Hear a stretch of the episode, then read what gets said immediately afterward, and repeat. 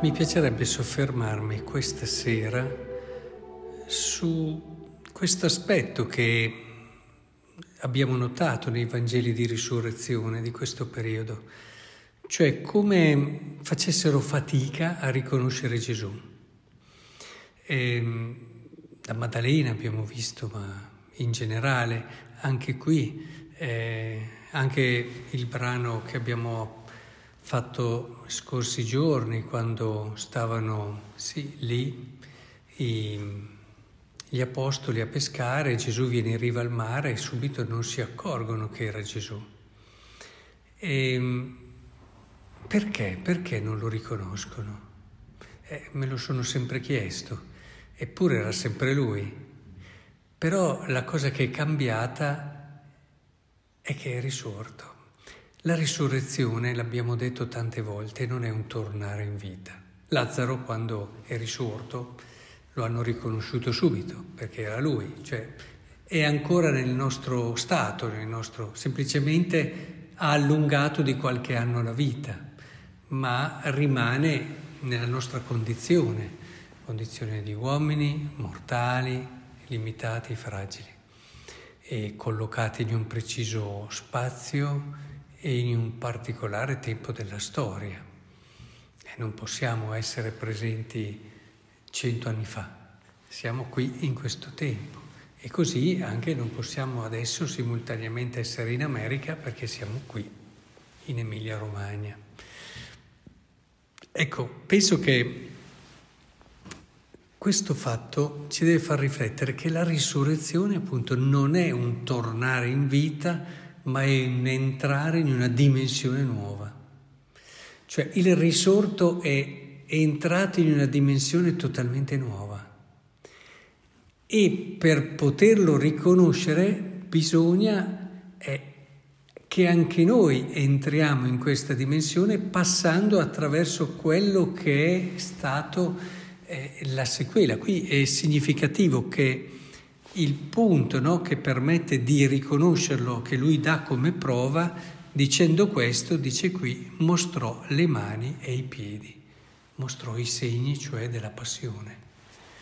E, sì, finché non si passa attraverso questo che è la passione di Cristo, cioè quel seguire Cristo, e mettere l'amore per lui come cosa fondamentale, come lui ha fatto dell'amore del Padre, tanto che stando unito al Padre ha accettato anche questo destino umanamente terribile, eh, però ecco ciò che, che colpisce è l'amore, la fedeltà. Ecco, noi se vogliamo davvero riconoscere il risorto, che è presente nella nostra vita, come un po' dicevo anche ieri, è estremamente presente, ci affianca ogni momento il risorto. Però, come i discepoli di Emmaus, eh, rischiamo di non riconoscerlo. Ecco, ieri parlavamo soprattutto dello spezzare il pane, perché l'hanno riconosciuto nello spezzare il pane.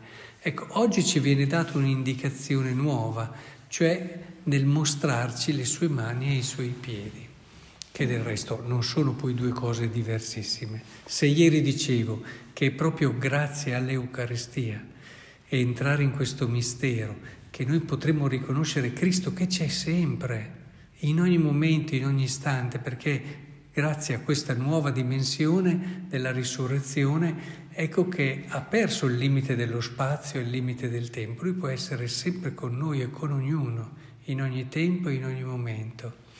E oggi aggiungiamo un qualcosa che è sempre legato alla messa, ma che appunto ci dice che se vuoi entrare nel mistero della messa devi passare attraverso anche la passione del Cristo.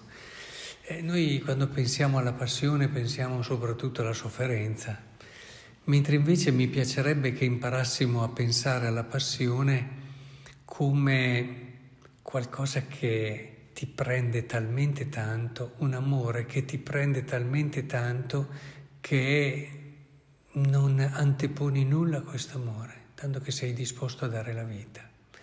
La passione è l'espressione più bella e la faccia bella dell'amore. E quindi possiamo dire che anche nella passione c'è una bellezza, perché attraverso la passione noi cogliamo a che punto l'amore la fedeltà possano essere determinanti in una persona, tanto che anche la sua stessa vita diventa secondaria rispetto a, a questo, relativa. Ecco, io vorrei proprio che comprendessimo questo aspetto, la bellezza di una vita vissuta nell'amore, nella fedeltà, nel dono, nell'aver trovato uno scopo, nell'aver trovato qualcosa che dà ragione alla mia esistenza. Questo è bellezza. È vero, guardando il risorto, il, scusate, il crocifisso, a volte ci colpisce la sua sofferenza, le sue piaghe. Infatti anche ci sono stati film di recente come The Passion che insomma, hanno anche accentuato molto no? questo aspetto di sangue, di... ma non credo sia, sia quella la cosa che ti può portare essenzialmente ad una commozione, sì, ti emoziona, magari ti fa sentire anche un po' in colpa, ma non è quello che ti porta davvero ad una conversione profonda. La passione la dobbiamo invece vedere, il crocifisso, nella sua parte bella, nel suo risvolto bello che è quello appunto di una, una vita che nell'amore è stata riempita di significato ed è compiuta, un amore che arriva fino in fondo, un amore che si dà totalmente. Questo è quello che tutti dobbiamo riuscire a vivere, questo è tutto quello che dobbiamo riuscire a...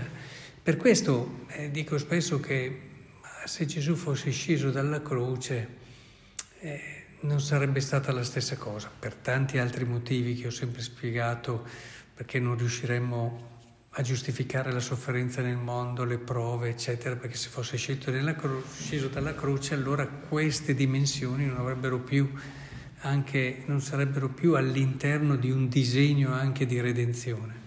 Però eh, la cosa che secondo me dobbiamo imparare a vedere è proprio l'aspetto bello della croce tanto da desiderarlo, non la sofferenza, quella no, ma da desiderare di vivere un amore così, di vivere una fedeltà come questa, di riempire talmente tanto la nostra vita di significato da arrivare a compierla.